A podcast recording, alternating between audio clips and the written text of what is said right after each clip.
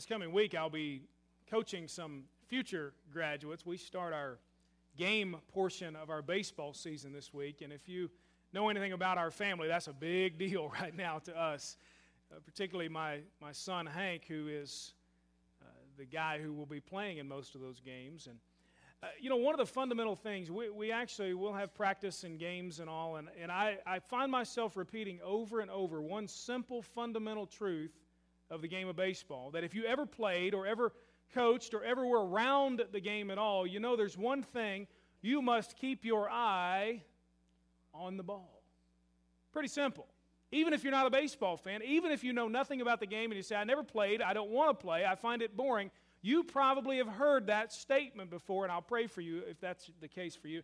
But you've probably heard the statement keep your eye on the ball, watch the ball. Every time we have practice, whether it's with Hank's baseball team or Nora's T ball team, which is an adventure all on its own, I'll just tell you, I always tell the kids on the team watch the ball. Keep your eye on the ball. The main reason for that is that you can't hit what you can't see, and you can't catch what you can't see. The most important thing that any player on the field can do at any time, whether they're in the batter's box or playing defense, is to keep their eye on the ball. Now, that was beaten into my head from the time I was about two years old until I graduated from college. But you know, I struggled with that. My senior year of college playing at Murray State, I played terribly. Just full disclosure. I'm not going to try to sugarcoat it and make you think I was something I wasn't. I didn't play well. Not at all. My batting average dropped. I just I was discouraged. I just didn't play very well. And you know why I didn't hit the ball very well that year? I didn't watch the ball. My hand eye coordination, and maybe you're like this, was such that I could lose track of the ball for the last 10 or 12, maybe 15 feet when the ball's approaching the plate and still make contact, but not make contact well.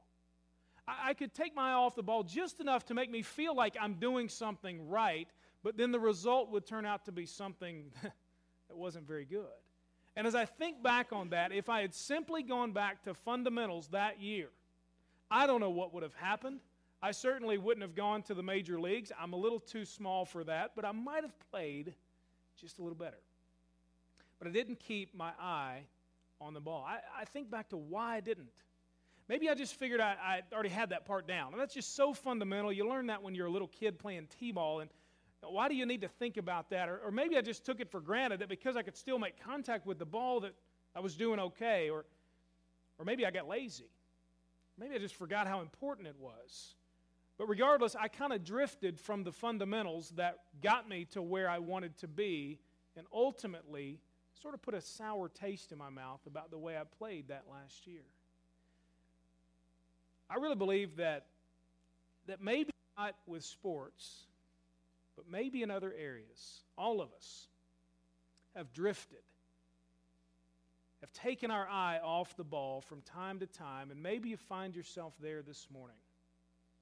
We know what it means to keep our eye on the ball in life, in marriage, in parenting, at school, at work, at home, wherever. But maybe you're struggling with that and you realize, you know, I've taken my eye off the ball. If we're honest, how many days and months, years have we wasted on things that really are not the ball? We're looking at other things. We, we've drifted, our eyes have gone elsewhere, and now we're focused on something that isn't the ball. And you know the results of that it's frustration, it's disillusionment, it's discontentment, it's a feeling of being ineffective. It, it's having no margin in your life and no breathing room, and you're pressured by all these things that you know are not most important, and yet that's where your focus is.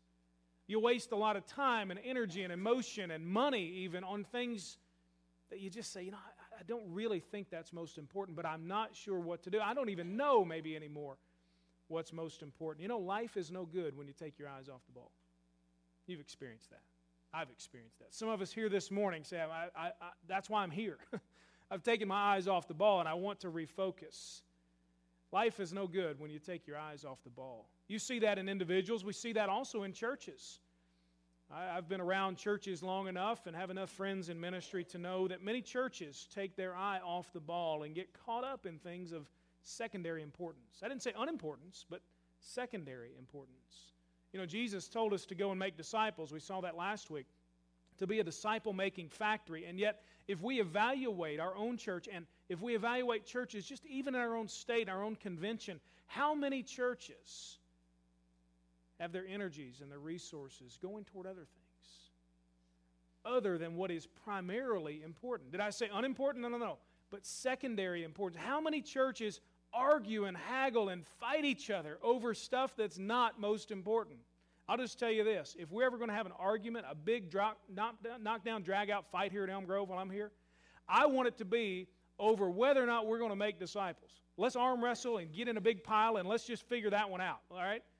I really don't want to argue about the color of the carpet. Now, listen, I'm just being honest. Nobody said anything about the color of the carpet. I think it's pretty. I have no problem with the color of the carpet. But I am not up for a fight over the color of the carpet, but I'm up for a fight when it comes to making disciples. Are you with me? That's what I want. And I hope you do too. I hope you say, I don't want to argue over junk that doesn't matter. Let's, let's direct our energy and our time and our resources toward what is most important. I wonder how many churches get caught up in minutia that would cause Jesus to walk out of a business meeting and say, Y'all don't get it. What are you doing? You've taken your eye off the ball. This morning, here's what I want us to do. In the, the last message in this series, Easter in the Lord's own words, I simply want us to look at the last words that Jesus spoke to his disciples before he ascends to heaven. And I want us to refocus and imagine just for this morning things being different in your life, things being different in your church experience. Imagine a different life, marriage, parenting experience, church experience, whatever and imagine being right where God wants you to be.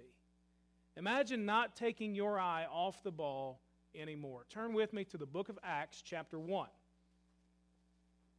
Matthew, Mark, Luke, John, and then the book of Acts.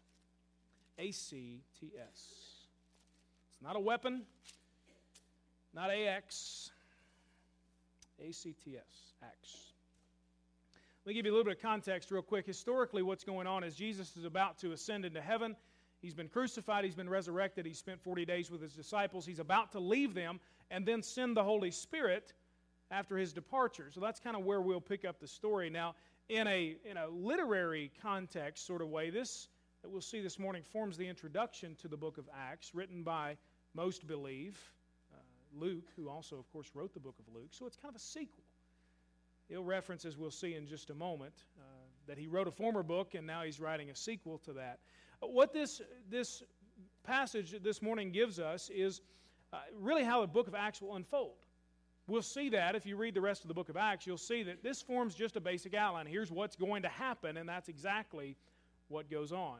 It essentially, the book of Acts describes for us what happened after Jesus ascended when the Holy Spirit came, what happened in and through the Christians and the churches, in the early days of Christianity. So it's going to tell us the, the what they did and sort of why they did it without limiting us, and this is important to know about the book of Acts, to the how they did it. It's not prescriptive in every case, it's descriptive. It tells us what, it tells us why, but it doesn't necessarily say go and do likewise in every single situation. For example, if you say, well, the book of Acts is our prescription for the church, then we're doing things wrong this morning. We should be across the street gathered in the parsonage in a home because that's where they met. So understand that we're looking for what they did, not necessarily how they did it. We're looking for the what and the why. And the beginning of that shows us some very clear things. Look with me in verse 1.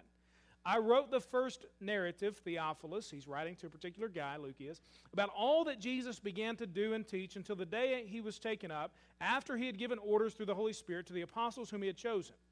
After he had suffered, he also presented himself alive by many convincing proofs, appearing to them during 40 days and speaking about the kingdom of God. Now, stop there for a second. Gives us the introduction here. Luke is telling us who Jesus is and why he's, why he's writing. So he gives a general recap of the post resurrection events. Here's what happened Jesus rose again. He spent time with his disciples up until the day that he left them. He gives general proof for the resurrection, saying he, he appeared to them. What does he say? Presented himself alive to them by many convincing proofs. We've looked at some of that. He appears to them, he shows them his hands, his feet, his side. He, he, he walks through walls and all kinds of stuff. He eats meals to let them know that he's alive and he's real. And so Luke is telling us that, that here's who Jesus is. And that's going to set up the whole rest of the book. Because Luke does not treat Jesus like our modern world wants to treat him, like he's a fairy tale character.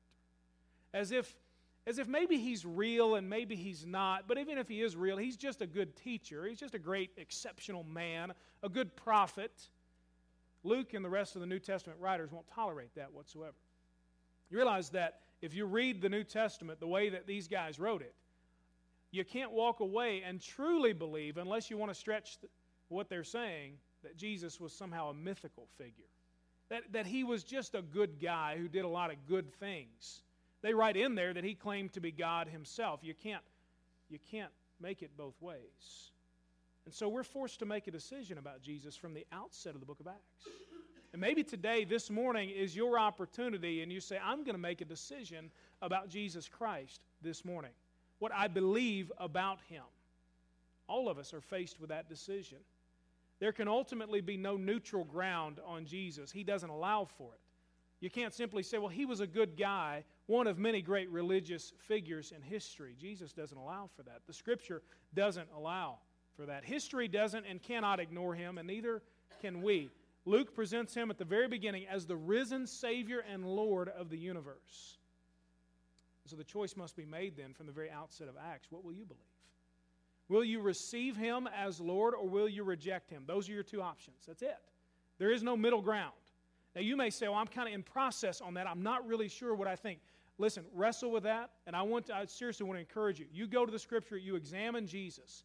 You examine what was said about him before he came. You examine who he was and what he did and what he said while he was here. And you examine what happened to his followers and the movement of Christianity afterward. And you'll be then faced with I either must receive him as Lord or reject him outright because there is no middle ground. The decision must be made. I'm not here to force you, nor can I force you to make some decision about Jesus Christ. But each of us must. Each of us must decide do I believe he is who he says he is, as Luke portrays him as the risen Lord and Savior, or will I reject him outright? Those are your two choices. And make no mistake that all of us, based upon that choice that we make, will one day stand before the Lord and give an account. Every single one of us. And so this morning, you must come face to face with the truth about Jesus Christ, according to Luke and the other New Testament writers. The verdict from them is that Jesus was the Lord and Savior of all. And I encourage you not to put off the decision about Jesus Christ. And then we go to verse 4. He gives us the introduction. While he, Jesus, was together with them, he commanded them not to leave Jerusalem, but to wait for the Father's promise. This, he said, is what you have heard from me. For John baptized with water, but you will be baptized with the Holy Spirit not many days from now. He's leaving them physically, but he's going to send new power in the form of the Holy Spirit, God's Spirit, to live in and live through the disciples in a brand new way. And as God would live in and through them, the disciples would begin a movement that is still to this day changing the world. And it started right there. Look in verse 6. Now, when they had come together, the disciples here, they asked him, Lord, at this time are you restoring the kingdom to Israel? Now, what a, what a question. You may think, what in the world are they talking about? These guys were Jewish. Understand this. In, in their thinking, it was inherent for them. They struggled so much with it. You see them arguing over who's going to be most powerful in the kingdom and all that. They struggle with the fact that they want Jesus to come and establish an earthly kingdom to conquer everybody who's against them, particularly the Roman Empire, and raise them up to power. Israel ruling the world. That's what they wanted, and that's what they're asking. Is it time? You're alive. Uh, what's stopping you? Death couldn't hold you, so let's go get it. Who in the world can defeat you? None of the Caesars can take you down. Obviously, they tried to crucify you and you rose again. Let's go. If death can't stop you, nothing can. Let's do it. You see them saying, Okay, Lord, we're ready. We're ready to rule. We're ready to crush everybody. Let's go. But as we'll see, what Jesus will tell them is unfortunately they're caught up in things of secondary importance. They're caught up in things and wishing for things that God wasn't necessarily thinking they should be wishing for. They're concerned about politics and they're concerned about their own comfort and safety and their own power and making life easier and so on. All things that for them would have been great. Not ungodly and sinful, but it wasn't the ball that God wanted them to keep their eye on. We'll see that as we get to verse 7 in just a moment. But I wonder have we fallen into the same trap? Are we caught up, and maybe you say, I am, or maybe you say, we are caught up in things of secondary importance that aren't God's primary concern. Some of us are more concerned about the state of America than we are about the kingdom of God. Is it okay to be concerned about the state of America? Absolutely, and you better be. But what's primary importance is the kingdom of God, not our own kingdom. Are we more worried about how culture affects our comfort, our safety, our perceived power in it than we are about the lost souls that will die and spend eternity in hell apart from faith in Christ? One is not bad, one is not sinful, but it's secondary in what Jesus will tell us. The disciples had taken their eye off the ball, and we have to be careful, or else the same thing will happen to us. He had something else in mind that was more important than what they thought about. Verse 7, he says it. He said to them, It's not for you to know the times or periods that the Father has set by his own authority. Basically, guys, look, don't worry about all that stuff. You're caught up in something that's not ungodly and sinful, but you don't need to give your primary concern and focus to that. Leave all that to God. You can't know about it, you can't control that anyway. They're in danger here of devoting not only their attention and their curiosity, but their, their, their entire lives, their money, their resources, all their stuff towards something that wasn't the ball God wanted them to look at. So Jesus quickly corrects their thinking. Look at verse 8.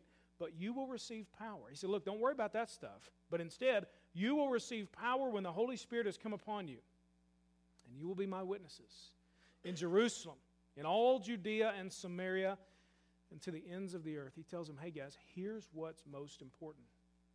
If you're going to devote your attention and your energy and your resources and your time towards something, and you want to say, I want to hit the ball, I want to drive it out of the park, I want to make sure I don't miss, he says, here's what you devote it to. The other stuff he talks about, verse 6, verse 7, not bad stuff, guys, not ungodly, not sinful things to consider, but let me tell you what's most important, what's primary, is that you be my witnesses, both here, there, and everywhere. And that's what he sends them out to do, to tell his story, to tell their story by the way that they lived, by the words they said, by the things that they did, by everything and everyone they could. He said, You'll be my witnesses. You know a witness when it's sworn out. I used to watch Perry Mason with my dad. You ever seen Perry Mason? Some of you. Some of you think, What? Perry Mason, old law. It was before uh, Matlock, before Law and Order. All right, it was good stuff back. Perry he lost one case. He got swindled. He got cheated, I think, out of that one. But anyway, my dad loved Perry Mason. You know, they'd always get the witnesses up there. You swear, swear to tell the whole truth, nothing but the truth. So help you God, I do. And if you have ever been a witness or ever will be a witness, you will have to raise your right hand and swear to tell the truth, the whole truth, and nothing but the truth. Jesus says you guys are to go out and tell the truth, the whole truth, and nothing but the truth about what you have seen and heard and experienced. They were to be witnesses. There's nothing more powerful than a credible witness on the stand. Nothing more powerful, let me tell you this, that will impact the folks that you're around on a regular basis than your changed life because of Jesus Christ. You may bring them to church, they may hear me preach, and you may say, hey, all right, I got them there. But what is really going to impact them is your changed life. Jesus sends them out and says, Go put me on display, both in and through you. He says to them, Look, the stuff that you're concerned with, not bad, not evil, not sinful. But I've got something more for you than your dreams of ruling the world. Instead of ruling it, how about go and change it from the inside out? And that's what he sends them out to do. He gives them what I want to term as our phrase today for Easter in the Lord's own words, just a general summary of what Jesus is telling them this morning. You may want to write it down so that you remember. Never let what is secondary distract from what is primary. Never let what is secondary distract from what is primary. I'll repeat it just so you know where I'm coming from. I'm not talking about the secondary things of wondering about, Lord, when are you coming back? God, what's going to happen? Lord, how should I be an influence? And so on. Those things are not bad and evil. Now, some things we get caught up in certainly don't help us. But Jesus is just simply telling them there's something primary that you better not take your eyes off of. And for us, the truth is the same. Never let what is secondary distract from what is primary. Now, just like the disciples, we're extremely prone to this. How many of us this morning, if we were willing, would admit that, you know, our lives and our schedules and our minds and our money and our emotions and our energy, they're often given to things that are not the most important thing in? If I were to take a show of hands this morning, we'd all have to say at least one of those from time to time is true. And if you didn't, then you're a liar. And we'd know you're a liar and we'd throw you out of church forever, right? No, we would just say, Look, I've been there. I don't want to admit it either. But isn't it true? That's what we do. Is we give our attention and our stuff to, to things of secondary importance. Jesus here tells us there is only, now don't miss this, there is only one thing of primary importance. There is only one. It's the kingdom of God and its expansion. That's it. Uh, you, you can get caught up in a lot of other things in life. But when you come back to the scripture, what was Jesus about? What did he tell his disciples to be about? What did he send them out to do? There was one thing over and over. Jesus came preaching the kingdom of God. He sends them out, you'll be my witnesses. And he talks here about the kingdom of God. Go out and expand it and do all you can influence the world for Jesus Christ. That is the one thing of great and primary importance. Everything else is secondary. Now, I hope that frees you up just a little bit. I hope you say, Now I see the ball. Now I see the ball. Now, I'm not sure what to do about it. I don't know if I can hit it, but at least I see the ball. Jesus holds it up for us and says, Here's what you, as a follower of Christ, need to have as primary importance in your life, and that is the expansion of God's kingdom. To be about leveraging yourself for God's glory in His kingdom. That is of primary importance. It's expanded. Jesus would send them out, and it would be expanded through the faithful testimony of those who've experienced Jesus. The ball is the kingdom of God, and our eyes must remain on it, whatever we do, wherever we go, here, there, everywhere. Jesus then gives them very briefly this geography lesson. He says, Here's what you guys are going to do. You are going to tell this story, and you're going to be the facilitators the guys through which God will expand his kingdom. You're going to be these guys by being witnesses, he says, first in Jerusalem, right there where they were, to the people that were close to them, those with which they had the most in common, those that they probably knew personally. And the book of Acts unfolds in the first seven chapters. Guess where they take the kingdom of God? Jerusalem. And then he says, You'll be my witnesses in Judea and all of Samaria, their surrounding areas Maybe they knew those folks, maybe they didn't, maybe they liked them, maybe they didn't, but God, uh, Jesus tells them here, you are responsible to and for them. Beginning in chapter 8 through the first part of chapter 11, guess where they go? Judea and Samaria. And then he says, You'll be my witnesses to the very ends of the earth, to the ends of the known world, the limits of what you can imagine. And God would burn in them, individually and collectively, a desire to see all the people that they could reach come to faith in Christ. And from the middle of chapter 11 through the end of the book of Acts, when Paul is heading toward Rome with his eyes on Spain, that's what we see. It unfolds as the Spirit of God drives them from where they are, both to minister here, there, and everywhere. And so we see that in the disciples. And you'll see there on your bulletin, there's some blanks to fill in about you. I don't want to allegorize the scripture this morning and make it something that it's not, but I believe there's application that you and I can make. If we look at what the disciples were meant to do, to go here, there, and everywhere, what can we equate with those things in our lives individually?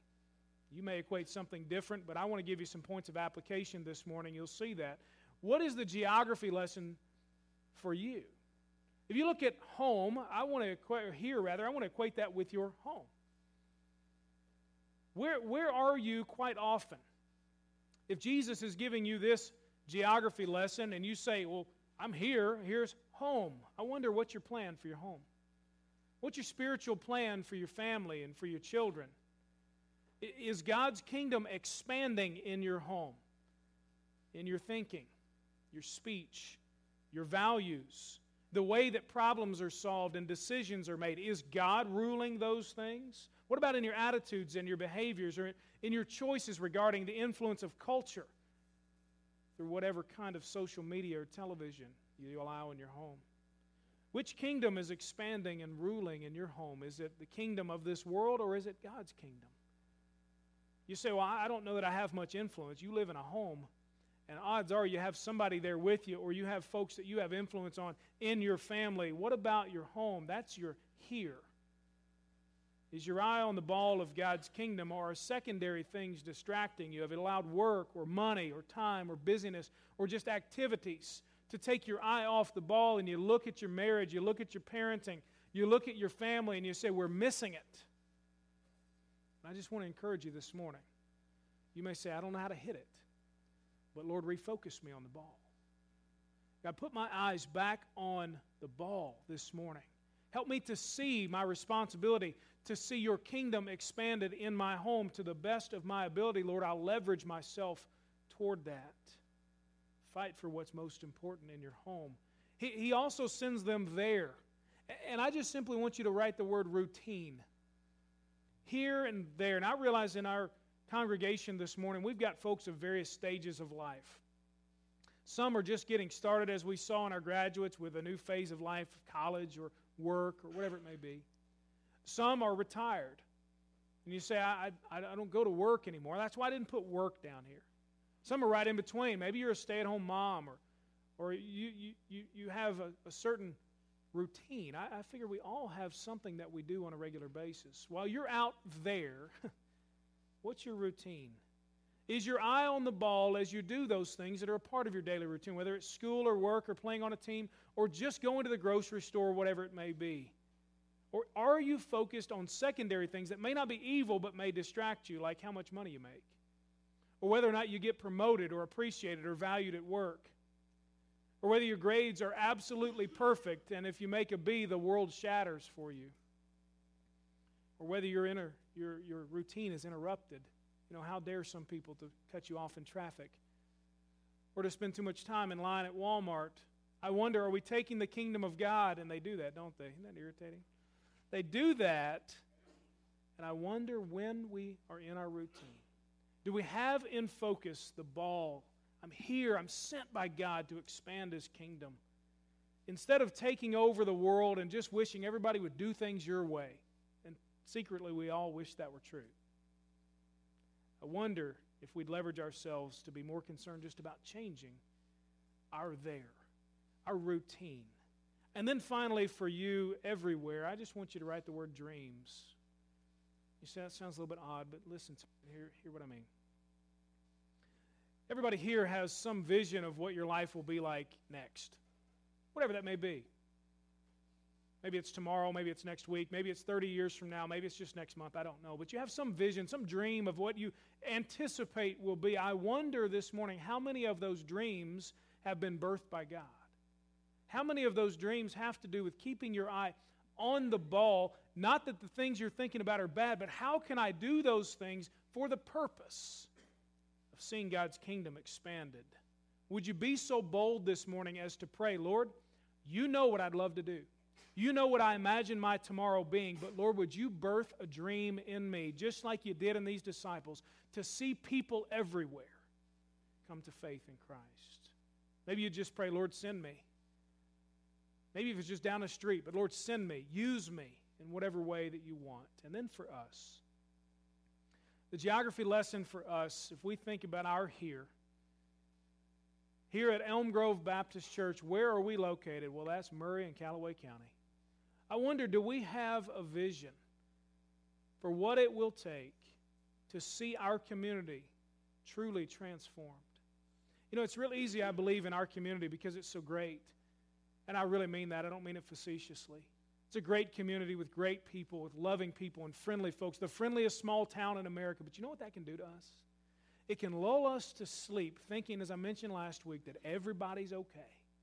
Well, I grew up in Murray, Kentucky. It's sort of a religious kind of place, it's a friendly kind of place. Don't let Satan lull us to sleep here at Elm Grove on what really needs to happen in our community. We don't need just more friendly people. We got plenty of those. The friendliest in all of America. we ought to be proud of that. What we need are more people who are sold out to Jesus Christ, leveraging their lives for Him in everything that they do. Those folks will be friendly because Jesus was friendly, He was loving. But they'll also have their eye on the ball. And I pray, I pray that that'll be true of our church. Let me tell you a goal that I have. And I'm going to throw these things out here and we'll see what happens. I have a goal that for here in Murray and Calloway County, that we as a church, by the, by the beginning of September, that's just a few months away, that we would implement a long term strategy for the intentional discipleship and evangelism of people in Murray and Calloway County. I don't know how many people we're talking about. I don't have any goals that we're going to increase our attendance by this and that. I just want us to implement a strategy of intentional discipleship and evangelism for the people in Murray and Calloway County by September. You say, I, I, I'm not sure about that. That's fine. I just hope that you'll get on board and say, you know what, that seems like what we ought to be doing as a church, is to be intentional about discipleship and evangelism in our community. That doesn't discount any of the people that are here, that includes all of us. But it also includes a vision for our town, the here that God has given us, and then our there. I, I think of our there as, as North America. You know, I could say Kentucky, I could say the Jackson Purchase area, but I think that if we look at, where our focus needs to be, it needs to be a little broader than that. God's focus is obviously extremely broad. And here's my goal. As it pertains to North America, my goal is that by this time next year, we will have already sent out a team of people, whoever wants to participate, to do some sort of mission trip here in North America for the purpose of seeing God's kingdom expanded. By this time next year. I don't know where, I don't know how, I no idea. But as God was dealing with me on this sermon this week, I just thought we've got to do something about here and we've got to do something about there. And let's get intentional about it. You say, I can't go. That doesn't matter. You can pray, you can leverage, you can help folks, you can help us do it.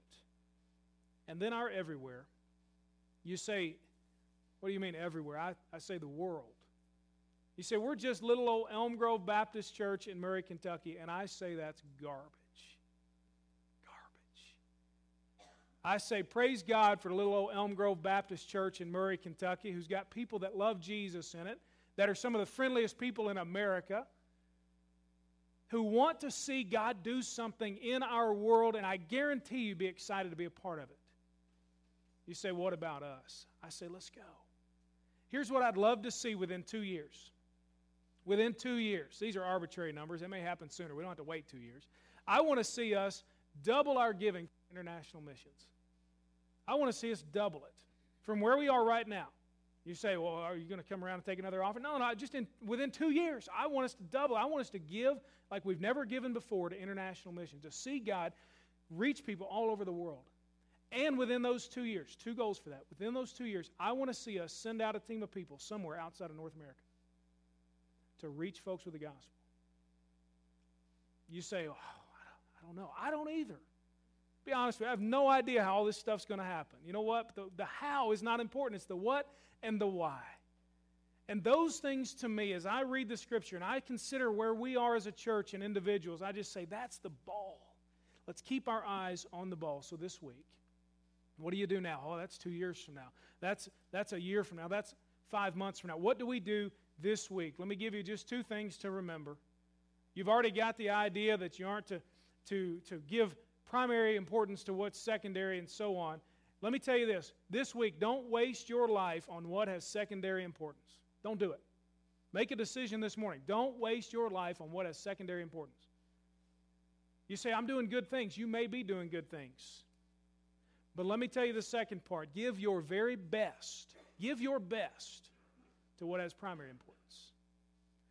Don't waste your life on what's secondary. Those things are great. Those things may be wonderful. They may help you in life. But don't give all of your best to those things. Give your best to what has primary importance. Keep your eye on the ball as individuals and as a church. As we finish the series, Easter in the Lord's Own Words, I hope that we crescendo and we move forward to doing what Jesus told those disciples to do, to be his witnesses here, there, and everywhere. Let's pray together.